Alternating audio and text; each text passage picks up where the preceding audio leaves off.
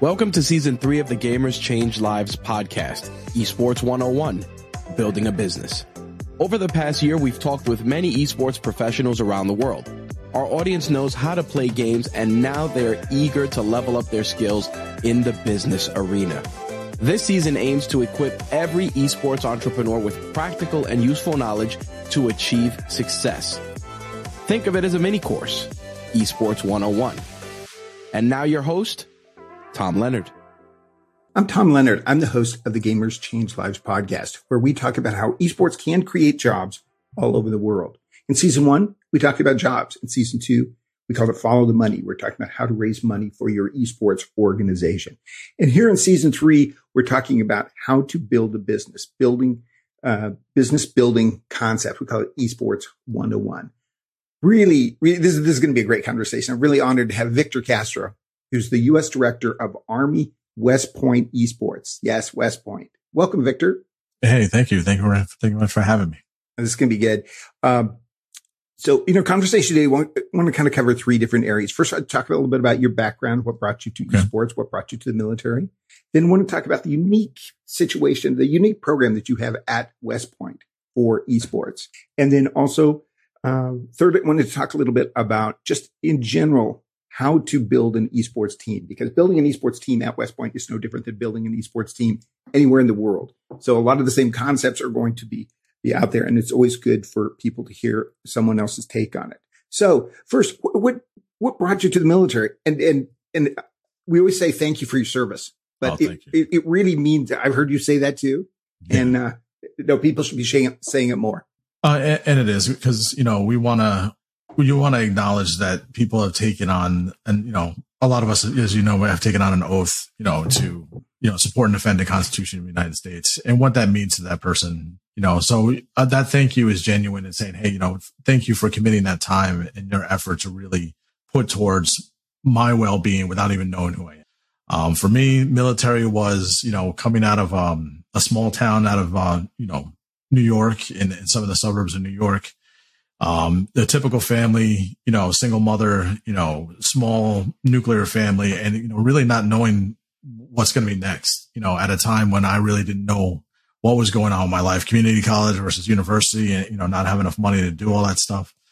So ultimately it comes down to making a decision and, um, the military was the best course for me. So, you know, what's nice about the U.S. Army at the time, you know, for the particular job that I chose, they offered me a, you know, a pretty decent bonus I didn't need the bonus so much, so I turned it into my family and said, "Hey, you know, do what you can, and uh, I'm gonna go make this work." And um, it was one of the best decisions I ever made.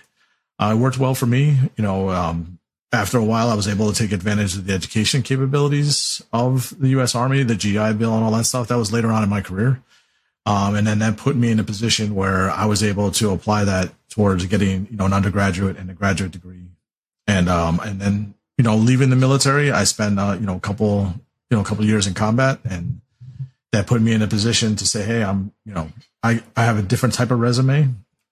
So, you know, you know, West Point was a natural fit because it has a really great blend of military, you know, developing young leaders and education.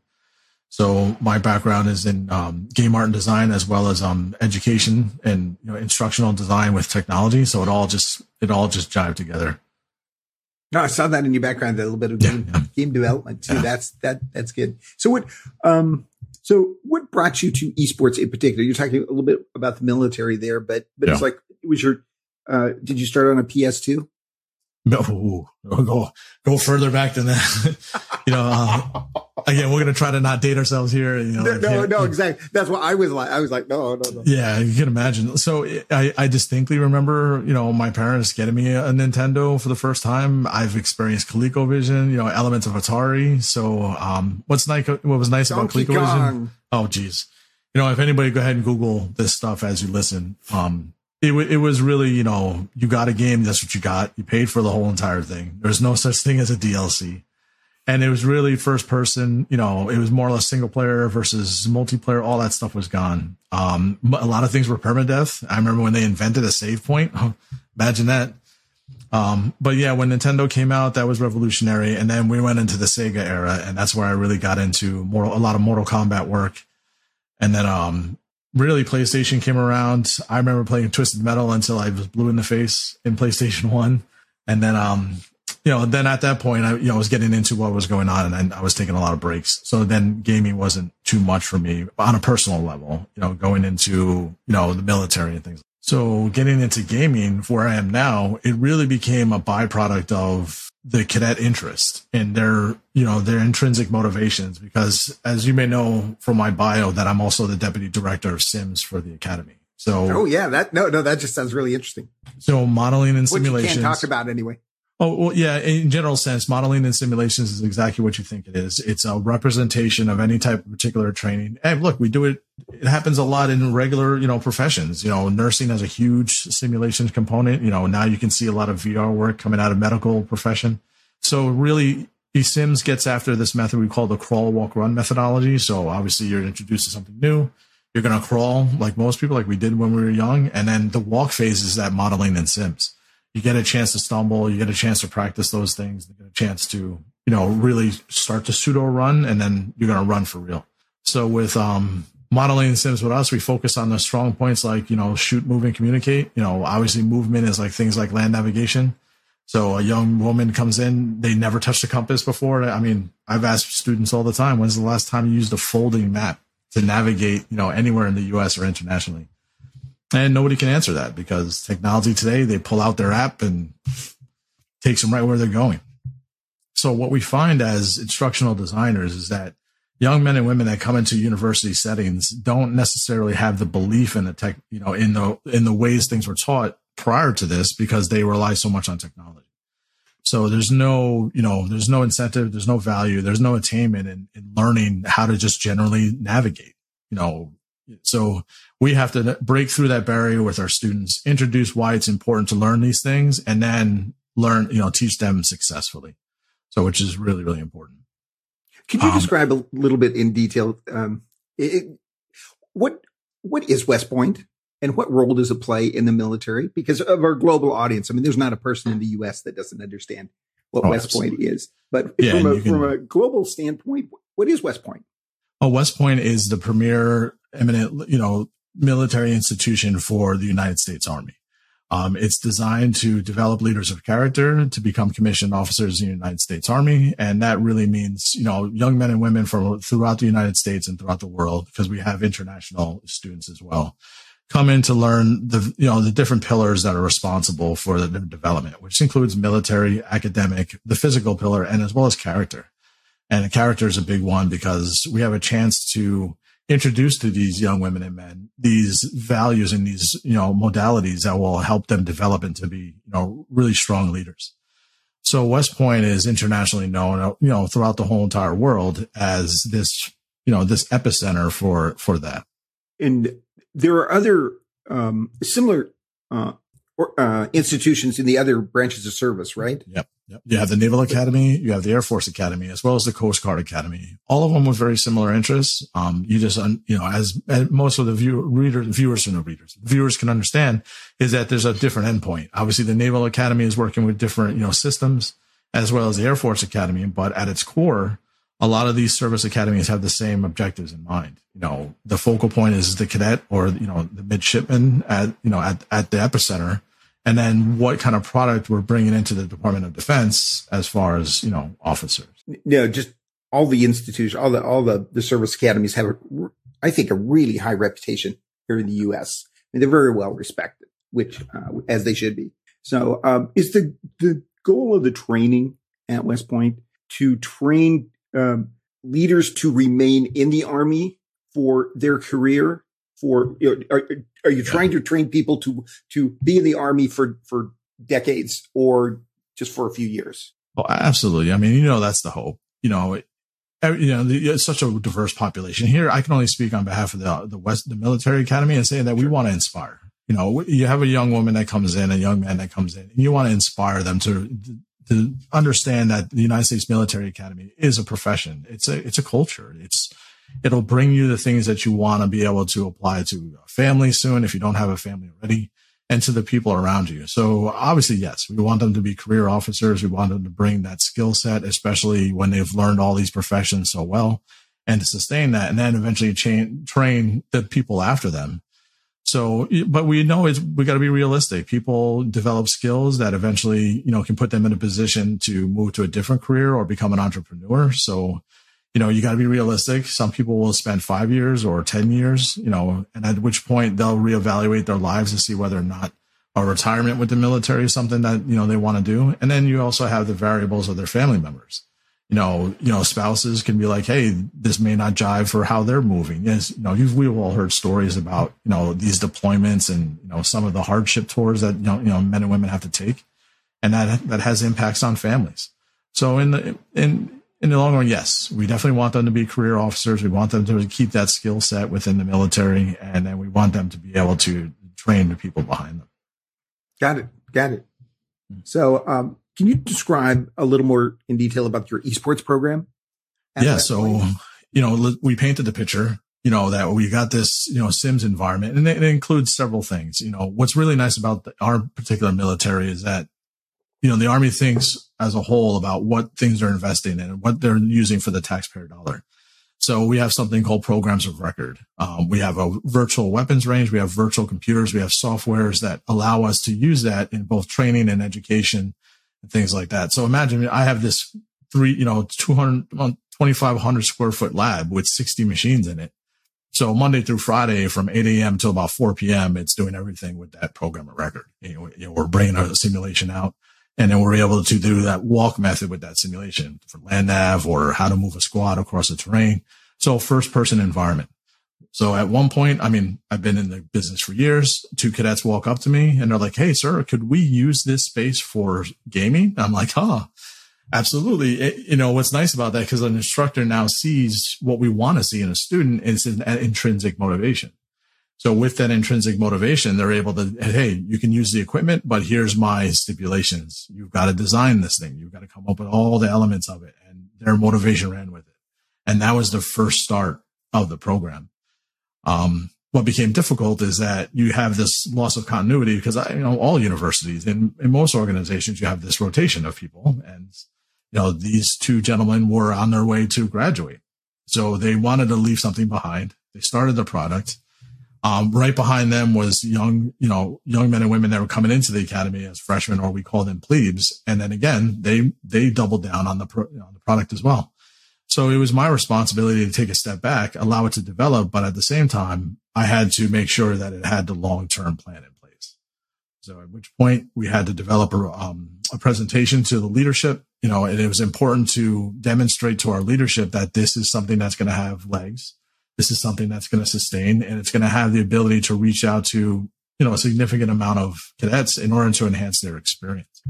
Can you, so can you talk a little bit, it, it, a little bit more detail about the part of explaining to your superiors that it was oh, oh, yeah. something useful? Because it, it, just it just brings back that we had a conversation with John Cash uh, last last year, and he he created the first esports program at an HBCU here in North Carolina, and to, and to, hear him tell stories about how he got the uh, the, the university to um, to give the green light when he had he had no budget. I mean, he he just like you know he's like there's no reason for them to to do this, but he was able to make it happen. So I was interested yeah. to hear how did, how did not just because it's it's something peculiar specific to West Point, but people who are looking to do uh, programs in any higher education institution. How do they make yeah. that happen? Yeah, and we're going to tie this probably back into how we talk a little bit later about how to build that org. Um, really what it comes down to is your stakeholders, whoever they may be, president of the university, you know, the head of marketing, any, you know, fill in the blank here. You're going to really have to paint a picture for them that they have a level of comfort and understanding that there's limited risk. There's going to be a, you know, a maximum, you know, distribution of, across the people they care about, whether it's themselves or it's their stakeholders. For us, it's our students or our cadets. And then we had to demonstrate some type of coherent plan. We were responsible for doing a short term, long term, midterm, almost like a three year plan about where we can anticipate this being. For me, when we put together the slide presentation to the leadership, it became extremely important to nest it into the values of the academy and all those pillars that we talked about. Um, these these designs, these development strategies that are at the academy, you know, target, you know, the development of the cadet to, you know, what they talk about lead honorably, you know, develop leaders of character. That's how we sold it right away. uh, we went even as far as finding literature reviews that talked about the benefits of esports and laying it out in that fashion. I remember doing the presentation. We had representatives from each division of the academy, excuse me, and each one of them bringing their, you know, their, their strengths, you know, education versus training. And imagine me standing in front of them with, you know, like a board leader and then say, Hey, so first thing I did, excuse me, first thing I did was turn around and ask them, what do you think esports is? And that changed the whole entire dynamic because the one person's like, Oh yeah, my 12 year old does this. I kind of understand it. And they were able to feed into me what their perspective was instead of me doing that, you know, cold pitch. Um, and it became important because then I was able to not necessarily counter their beliefs on it, but then accentuate their understanding. And I said, yes, this is exactly what you think it is. And the biggest thing I sold was that the cadets are interested in this. And yeah, there is a potential problem with, you know, students. And again, we talk about generally about not having the right balance and spending so much time playing and then not having this balance between family and community and personal, you know, growth and in time and academics. But one thing that became extremely important to bring out was that this, they're doing this anyway. You know, their motivations are there. They're gaming because they enjoy it. They're gaming because there's this design, you know, commercially for them to get in and buy these games and play these games. So why wouldn't we absorb that and then put together a way for us to, for them to find balance in doing it? You know, if a student comes up to play in the, in the lab for two or three hours, they have to counter that with another two to three hours worth of academics. You can't just spend eight hours there grounding and like, I'm to kick you out. Go get to the library, do the thing you're supposed to do. And obviously, if they're not doing those things, they're going to be held accountable for it. So it became extremely important to demonstrate that at that briefing. We've understood the whole basis. We nested it within the program, you know, and I, I encourage people to do this too. Understand where you're coming from inside the organization and what those main pillars are for that organization and then marry up the program with it. And that's what's so nice about esports is because it's very fluid. Can you talk about, uh, it sounds like a real solid approach. Mm-hmm. Um, could you talk in a little bit more detail, expand on the idea of leadership? Because I think, I think one of the things that, that people, you know, it, we're not going to solve that uh, on, on this little podcast. We're not going to solve the issue of, you know, is, is esports good for, for whoever is playing it and, and so on. But, but you, but one of the things is that, you know, people, um, I think people ex- think about it so much as a way to create leaders. And I just, and it's one of the things that I find in playing games. It's like, you know, when you, you, you create a team, it's like you create a team, you go on a quest, you, you, you meet a goal I mean, that, that, that describes a lot of life out there. So could you explain a little bit on the leadership side of what it is that uh, esports does for you at West Point? Well, leadership for us is defined as providing purpose, motivation, and direction toward a common goal. Um, leadership, you know, winning we see as a byproduct of good leadership.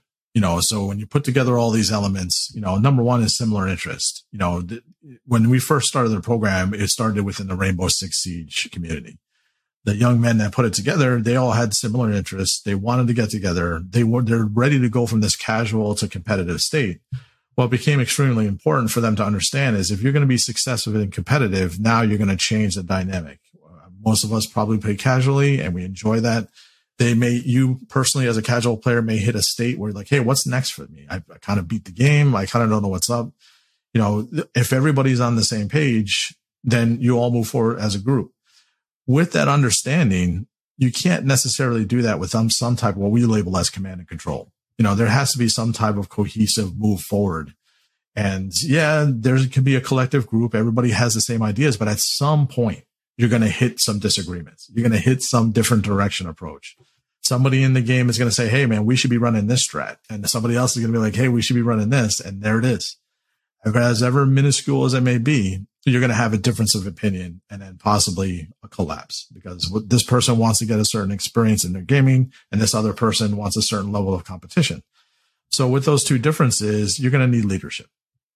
What we do really well with the program is we initially decide that yes, we're going to go forward with this game. And what we look forward, what we look at is the competitive market that the game provides if there's something that can be sustained, like again, it's not a one and done type of game where they come in, they say they have the new best esports program and it's done in eight months and we don't, you know, we don't commit a lot of assets to it.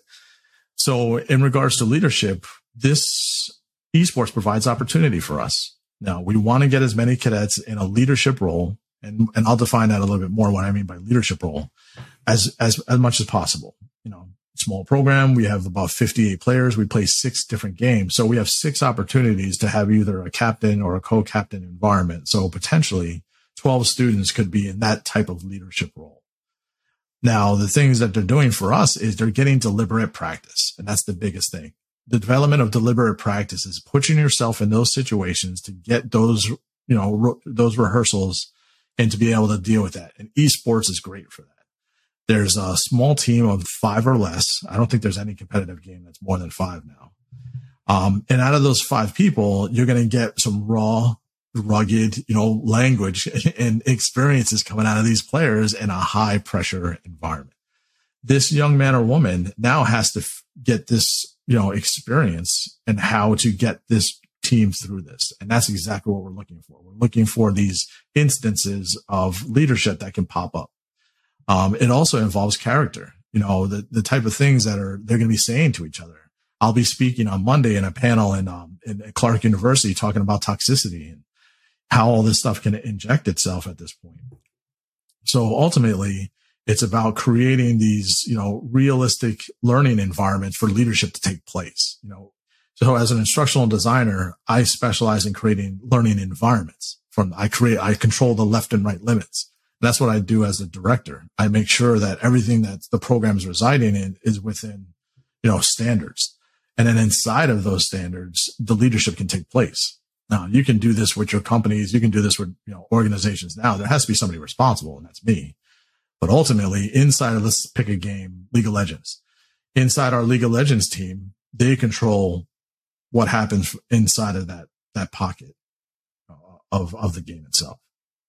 No, I just, I just find this really, really interesting. The whole uh, side of, um, and for any esports team of how the leadership works there because it's, yeah it's it's just it, it just uh, creates an environment that is more that is sim- more similar to re- the real world than really just about any other kind of game that uh, that you play out there. So you have um, you both um, male and female cadets in your we do. Your um, we we've debated on the topic of co-ed versus you know gender specific. Um, and the idea there is that there is a massive amount of toxicity. We don't see it in the academy because there's a level of professionalism that exists in character that it just doesn't exist.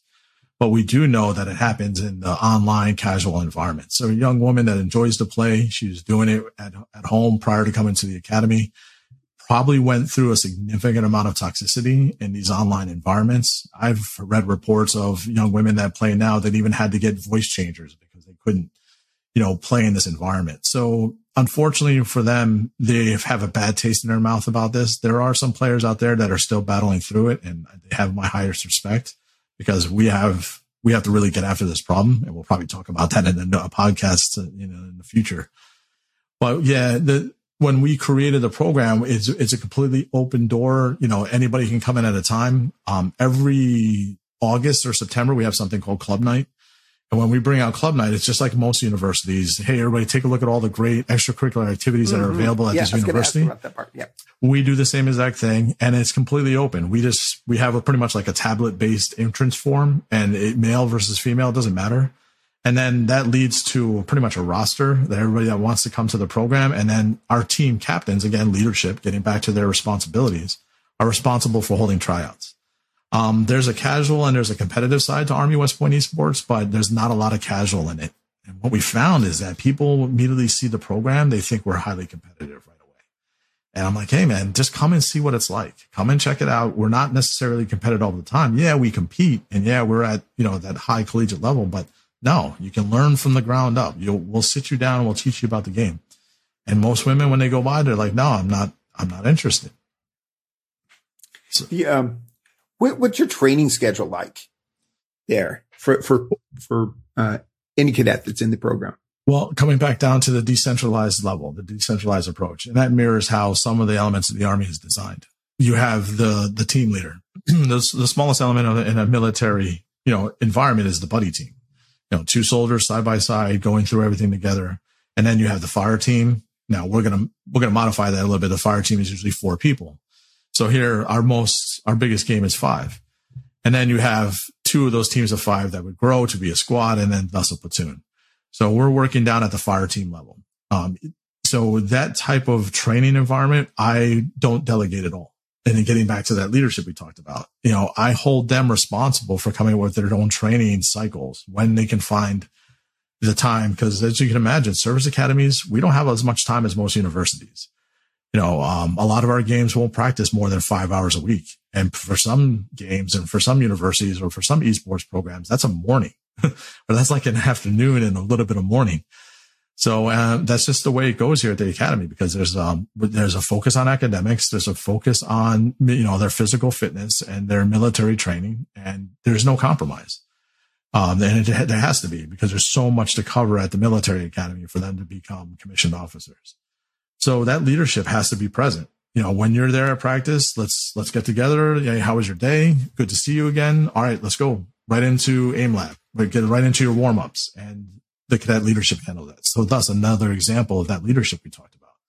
They've got to get that schedule going. They got to hold players accountable, uh, accountability, attendance. All that happens at the team level.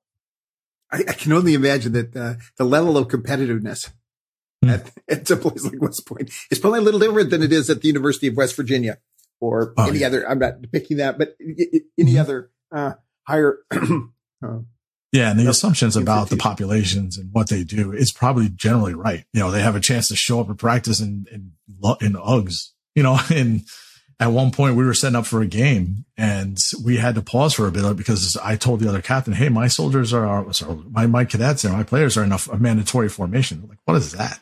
It's like, yeah, they got a formation they got to be at, so they're going to be about 15 minutes late. I promise you, we're one of three universities that have to deal with that. And it's the Naval Academy, the United States Military Academy, and the Air Force Academy and Coast Guard Academy. They're starting to program up. They're they're doing really well. No other university has that problem.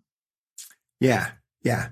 It, it, it just adds to the uh, yeah. adds to it. I think. I mean, it's it makes it sets you apart a little bit uh, in in a good way out there.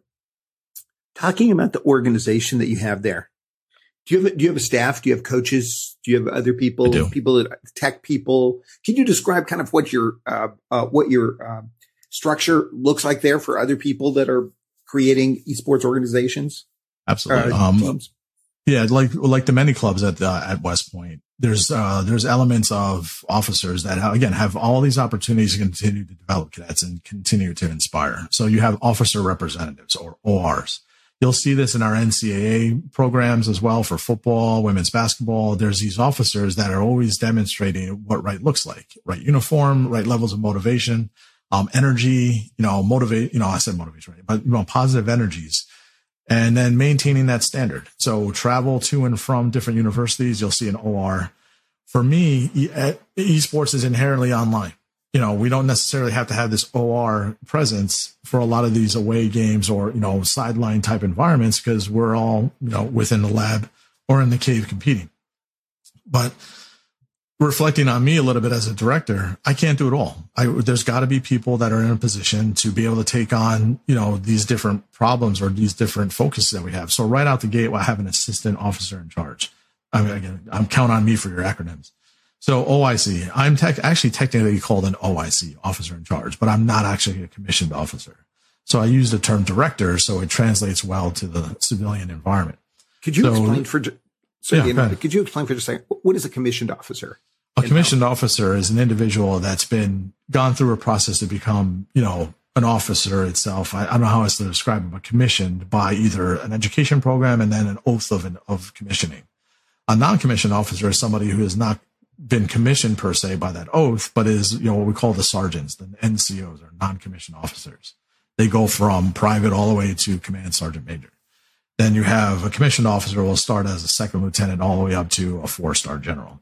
So these specific branches. So um, every cadet that's at the academy is working their way to be commissioned as a second lieutenant. Is that what? You, is that what? You, sorry to diverge mm-hmm. a little bit. Is that what you come out of uh, when you graduate uh, yes. from from the academy. You're yeah. you're a second lieutenant.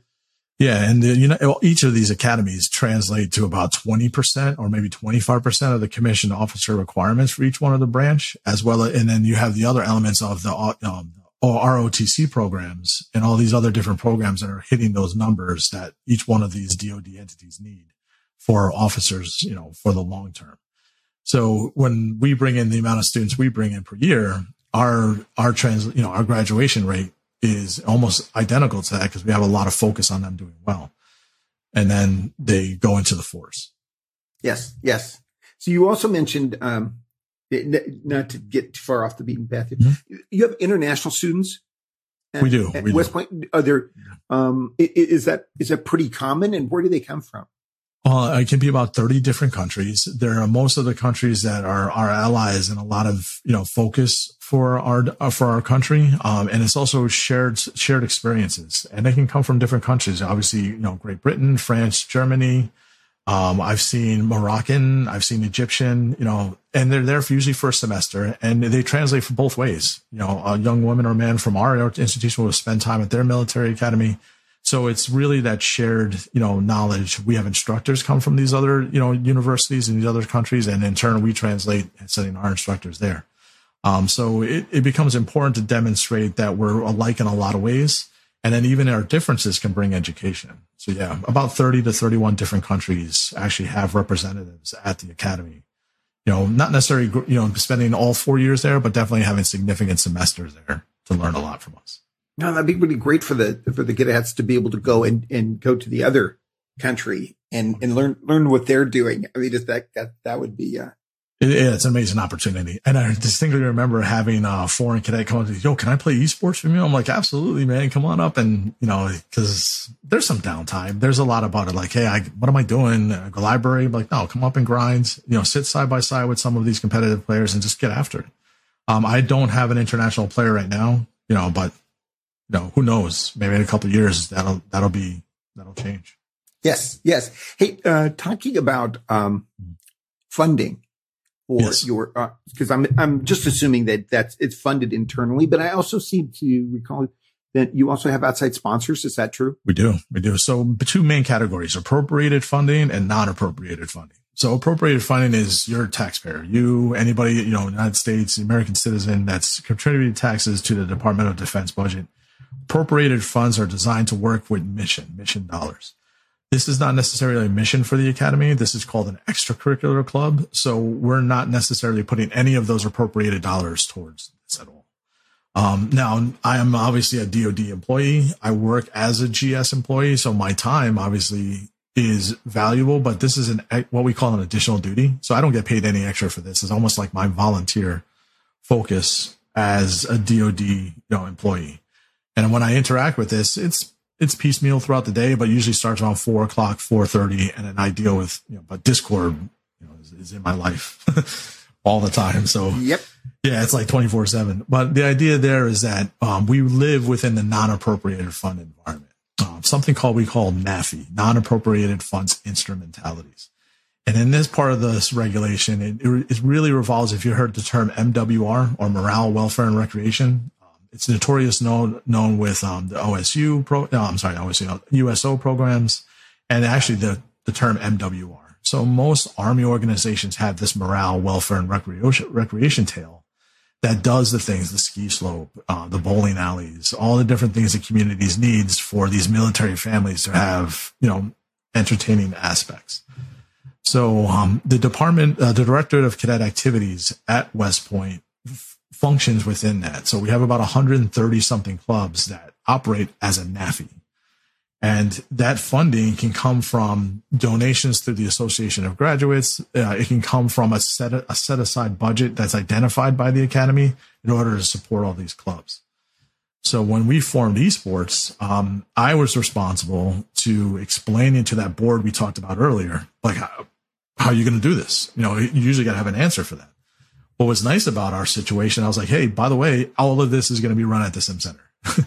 so they're like, Oh, good. So you're all set. I didn't have to buy computers. We didn't have to do nothing. So consider dual ROI on the sim center mission. So at, at 430 till maybe nine o'clock at night, those computers are getting dual ROI. The space is getting no ROI. It's all about cadet experience.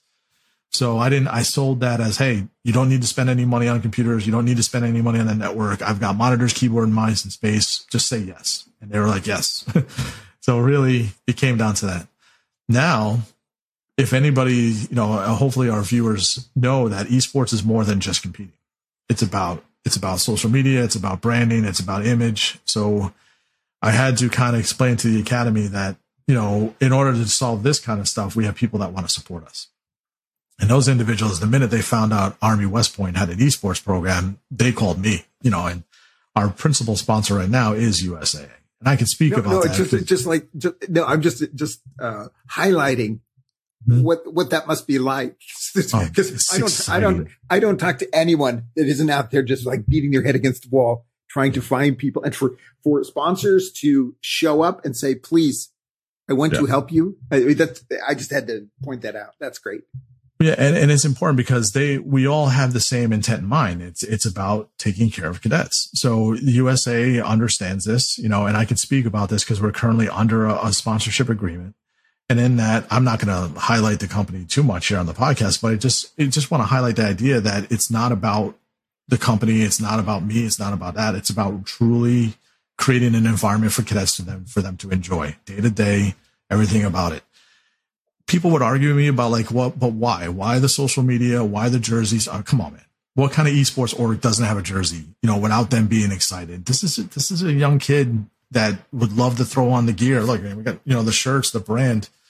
It, it's it's it's about that. I use the analogy like we all, well, maybe not all of us, but some of us were interested in sports, stickball, wiffle ball, whatever it was. We played against our friends on the street. I did. And, you know, it was fun then, but imagine if there was 20 people watching you go after it. You know, I played a little bit of basketball. I played a like two hand touch football. And then when there's a crowd, it's just that much more exciting. You know, everybody kind of just gets their chest out a little bit more like, yeah, let's do it. And that's the same thing for esports. Yeah, I can jump online. We can go 4v4. But imagine you're on Twitch or you're on any of these streaming sites and you got a good audience watching. It changes the dynamic a little bit. It adds a little bit something more yeah, it's not required. I could stop it all. We'll poof gone. You'll never see us again. But ultimately, it's about that experience. Um, and we take advantage of too of, of demonstrating that, yeah, Army West Point is interested in collegiate competitive esports. And this is why we have an opportunity to share our pillars. We have an opportunity to share the, the development strategy and letting people understand, you know, the mission of the academy. So it's all positive in every way. Uh, and USAA understood that. And then I have, um, obviously our gear. You know, I've been working on that. The furniture we use is a great company called Spectrum Industries that I was able to see the same idea. And they're like, Hey, man, we want to be a part of this. Yeah, that's great. No, that's that. that yeah. Uh, yeah. I mean, it really makes it easier for you, but also it's just really good to see that there are organizations out there that recognize what you're doing is valuable. I mean, yeah, and if we have to capture that for our, you know, the viewers and the listeners right now is we built the program and they will come. We know the analogy. If you build it, they will come. If you focus on the core idea about what you're building, it will, t- it will catch somebody will, you know, if, if you stay true to whatever your ideals are and what you're trying to design, somebody's going to parallel with you. Somebody's going to see the same idea. And they're going to want to be a part of it. Yes, it's going to be frustrating because it's going to take time.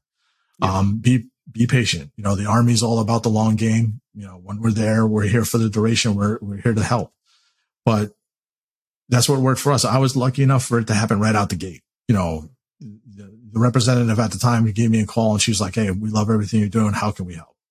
What I had to do as the officer in charge is make sure I stayed within the guidelines of the military. I mean, I, am not going to solicit anybody or anything like that because, you know, I'm a public servant and I'm a public representative. So we just have to dictate our needs. Like if we were to help me out, this is where I can, you really use your help. You know, we're going to, we're going to go after this anyway. It'd be great to have you support us. And, and that's how we take that approach.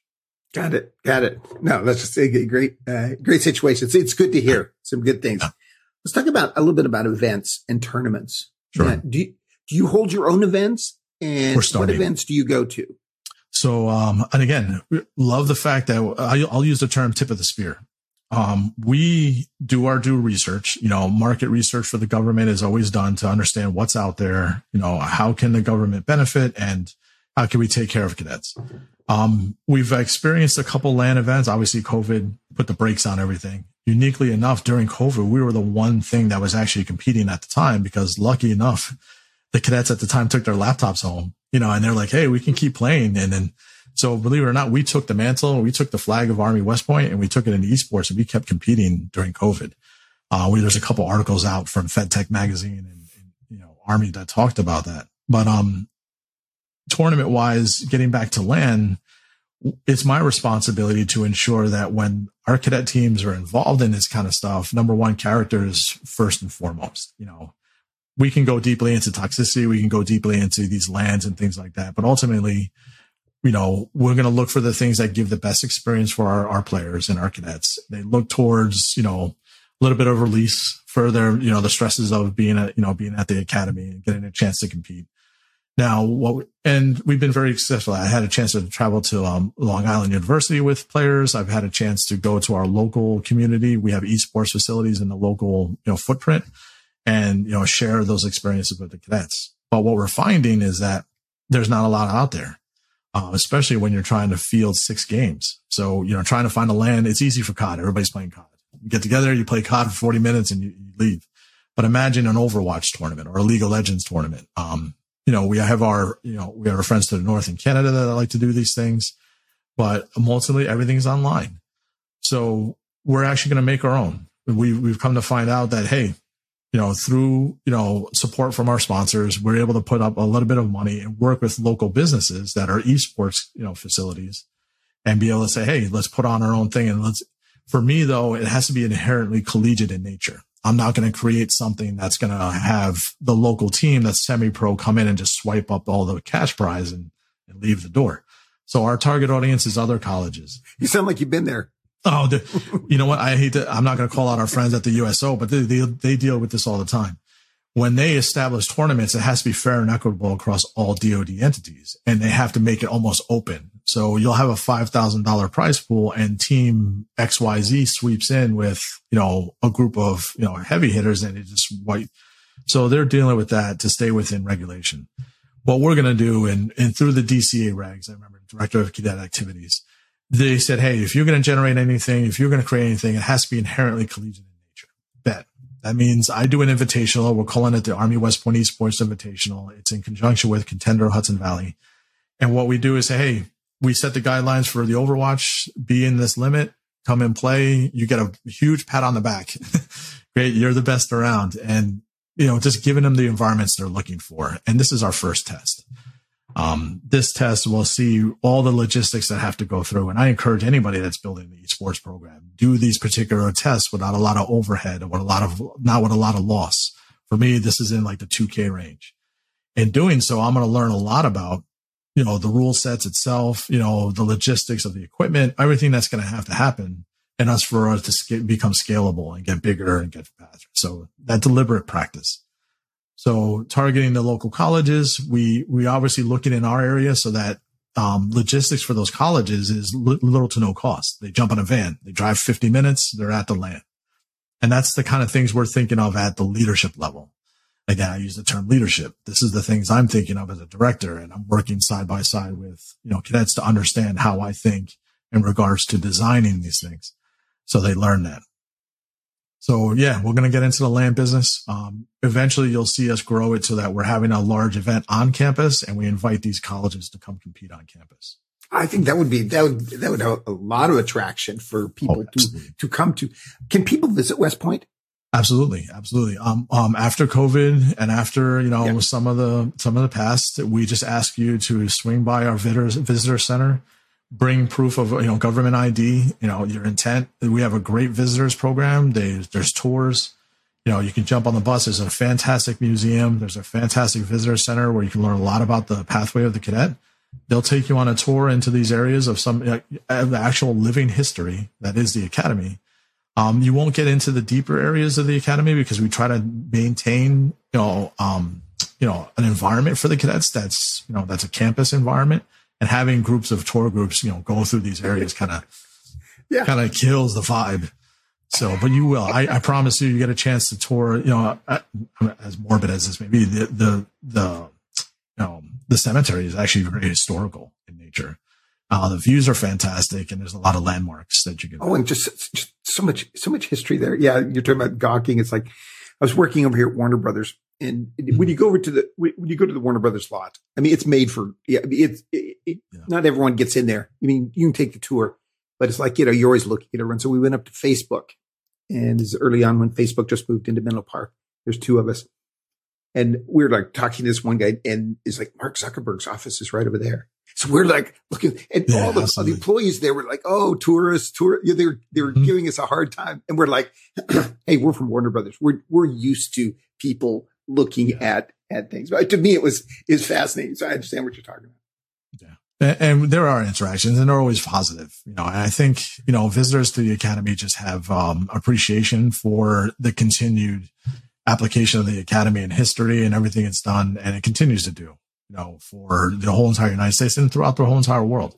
You know, that, you know, trying to provide a good example for the things, you know, we've fallen and gotten back up and, and we continue to provide, you know, what, what right looks like in a lot of those instances. Yes. Yes. Can you, um, just to satisfy my own curiosity. Sure. the games that you choose are the shooter games more popular at West Point, and are you guys better? You guys, men and women, are um, better at it because of of where you're at, or am I oh, just like making all this up? Woo, um, better at it? Absolutely not. We we're I would say we're about fifty percent. We're middle of the pack. There's some amazing programs out there, and there's the there's the you know the misunderstanding about esports. Yeah, we have approach to military training, and it's it's designed to like real world applications. Let's let's let's put out the you know the elephant in the room, COD. You think that yes. we're we're army, and then when we get into COD, we should be amazing because of the things we learn and the tactics. And I can tell you that there's a zero percent application of military tactics into COD. There's okay, that was a, the real question I had. Yes, yeah, yeah, absolutely. I mean, the best thing we do is, you know, within COD is we have a tendency to reload behind cover as opposed to somebody that likes to run across the street in a COD game and reload as they're running you know, other than that, it's, it's really no, there's no translation. Um, it makes zero sense for the things they do in COD for you to do in a real world application. Um, the thing about combat and thing for us is we actually don't want to get into an engagement. We want everybody to be safe. One of the reasons why we present ourselves in that way is we want to deter violence. You know, don't make the mistake of going toe to toe with the United States infantry. You know, it's better for us to talk. Let's get through the politics. Let's talk this out. Don't make the mistake. Um, well, we do that to demonstrate that we don't want to have any type of inter- you know, altercation with you because we value your life and the things you care about, your families, everything. But if you insist on maintaining that level of violence, then I can promise you, you will lose. And that's the whole point. So the idea there is that we try to have open dialogue as much as you possibly can but we have terms like violence of action and things like that. So we actually don't have to have an altercation with you. And so you quickly understand that you are actually going to have a bad day.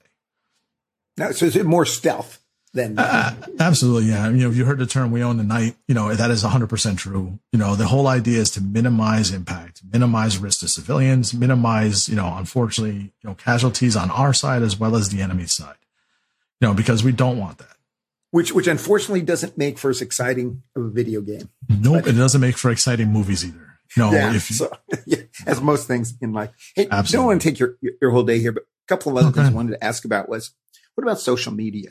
How, well, I guess the bigger picture, how do you promote your program, and how would you say that you your promotion might be different because you're West Point? Um, the main thing right now is understand that uh, transparency is key. Um, there's nothing, you know, we don't make one cent we're not in the business of making money. It's actually against regulation for us to, you know, subscribe in any way in any of these platforms. You have to understand there's a debate between, you know, the constitutional right for a, uh, you know, United States citizen in regards to freedom of speech and these different platforms, you know, things like Twitch and now this kick, that stuff's coming up. You know, all the different things we do on social media. The whole point is to share the program with people like I said before, we want people to watch. We want people to acknowledge the hard work of our cadets. And unfortunately, in esports, we don't have any other platform but something digital until we start doing LANs more and you have a chance of people to visit and get to see it in person. So that's inherently in social media. Um, Twitter is designed to share the program. It's an educational, you know, Twitter application. So you can see what they're doing and, you know, really just bring to light their hard work and then their effort. Same thing with Instagram, telling the story, you know, showing, you know, the hard work of cadets and, you know, you know, the fun they're having. You know, you almost want to share the fun they're having. And then you deal with things like LinkedIn, which is more or less, you know, talking about what we're talking about today is infrastructure and getting that for businesses and, and CEOs and other things. And then YouTube kind of holds the larger, you know, large format components of all that stuff.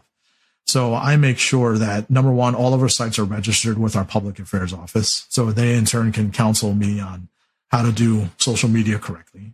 It's active. It's up to date. You know, that's the other thing too, is a lot of your social media sites, you want to keep active and, and, and accurate in how it's describing the brand. Um, and that's, that's whole point. And, you know, is it vanity? Yes. I think there's elements of where you, Hey, I want you to see this Lathina shield. I want you to understand that this is why we do it but at the same time, it's it's completely transparent. We have obligations to the the public for them to be able to ask any questions and everything they want to learn about the program. What what do you do with uh, you? You brought up Discord before. How how yeah. do you use Discord, and how would you recommend someone else that's running an esports program use Discord? What's what's the best approach? Well, first approach for Discord, make sure it's going to be a tool that works for your program. For us, it's a closed community. We invite only. Um, it's an internal dialogue, which young men and women now understand that's almost how things work. You know, it's this project management style software that's able to give you this all near instant communication. Um, it has great features. Again, we're not endorsing Discord here, but you know, the idea has features that allow you for almost insta chat, being able to share imagery and all the controls that go inside of it are highly customizable. So if you were looking for anything to work with some of that, you can find software or software similar that can do the things you wanted to do as a tool. Um, as far as outward reaching, I don't think it does a good job or any of these project management softwares do a very good job for growing audiences because there's these monetizations that are within them. But for what it does for us is, hey, I can just jump on, talk to a team captain on Discord and give them guidance and direction. And then I know it's, it's there for them to reference because they're in class all day. So if something comes up, I can send them a DM, say, Hey, don't forget about this. And it's kind of sitting there waiting for them. So for, as a tool, it works extremely well for us. Got it. Got it. No, because I, I, I am, I am, um, I am Discord deficient here. Oh yeah, so, yeah. Uh, I, I, would encourage anybody just give it a try. Uh, give yourself enough time to see how it becomes a tool that works for you, but don't exceed what you think it's supposed to do because it's really designed to be a project management software. Yes, yes. So where the, the impression I get in talking to you is you like learning things. Yes where do you learn things to improve your position? And where would you recommend other people to uh, other people running an esports organization? Where where can they learn more to to um, enhance their own personal development? well obviously you know the internet is getting pretty strong. Yeah i think you could possibly google anything. Um you know and really get after the the you know step process to add anything. Like hey how do i do this in discord? Look it up and put it into google and you'll figure it out what's really working well for me is asking people that are doing it well today. I actually reach out to other directors in the collegiate scene. I ask them the hard questions. Hey, how did you do this? How did you do that? Because I know they were successful in it. Well, keep in mind, they were successful in it at what they needed it to do. It's not necessarily going to translate to what I'm doing. Cause as you can see, I have, I'm a lot more restrictive. Our, my program's a lot more focused on, on, you know, military and the cadets, but there is a translation. So learning from other people that have done it, uh, or taking elements of what they did and then using it in small components. So yeah, they may have done well here, but as soon as they got to a certain point, it, tra- it transformed into something else and you can stop at that point and take what you want from it. And then putting it all together to achieve your identified goals. That's the other thing too, is what do you need to happen with this? What do you, what are you trying to get from it? And what, you know, where's your short term and long term goals? So between those two things, you'll find that you'll get a lot of the information you're looking for. And then you're going to be the third component. The way you translate it and the way you present it for your particular brand or your particular company is the last element and it's you. No, that's great.